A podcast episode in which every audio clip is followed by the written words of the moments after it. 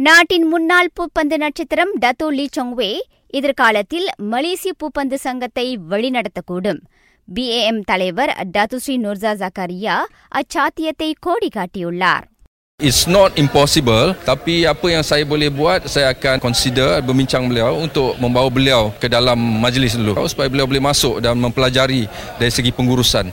மலேசிய Olympic மன்றத்தின் தலைவர் பொறுப்பில் முழு கவனத்தையும் செலுத்த ஏதுவாக பிஏஎம் தலைவர் பதவியிலிருந்து விலக யோசித்து வருவதாக முன்னதாக நுர்சா கூறியிருந்தார்.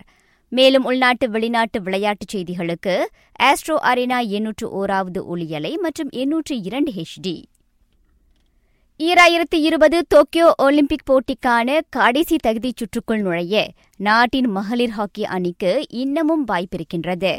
அண்மையில் எஃப்ஐஹெச் தொடரின் இறுதிச் சுற்றில் மலேசிய அணி மூன்றுக்கு சுழியமென செக் குடியரசை வீழ்த்தி மூன்றாம் நிலை வெற்றியாளரானதை அடுத்து பயிற்றுநர் டர்மராஜ் அப்துல்லா அவ்வாறு நம்பிக்கை தெரிவித்திருக்கின்றார். எஃப்ஐஹெச் தொடரின் இறுதிச் சுற்று உலக புரோ லீக் ஆகியவை மூலம் தகுதி பெறாத ஆனால் உலக தரவரிசையில் முதல் இருபது இடங்களுக்குள் வரும் சிறந்த நான்கு குழுக்கள். கடைசி தகுதிச் சுற்றுக்குள் ஒலிம்பிக்கின் இறுதிச் சுற்றுக்குள் நுழையும் வாய்ப்பை பெறும். மகளிருக்கான உலகக்கிண்ண தகுதிச் சுற்று ஆட்ட நிலவரம். ஏ குழுவுக்கான கடைசி ஆட்டத்தில் நொர்வே தென்கொரியாவை இரண்டுக்கு ஒன்று என வீழ்த்தியது. மற்றொரு ஆட்டத்தில் பிரான்ஸ் ஒன்றுக்கு சுழியமென நைஜீரியாவை தோற்கடித்தது. பி குழு ஆட்டத்தில் ஜெர்மனி தென்னாப்பிரிக்காவை நான்குக்கு சுழியமென பந்தாடியது. ஸ்பெயின் சீனாவுடன் கோலின்றி சமநிலை கண்டது.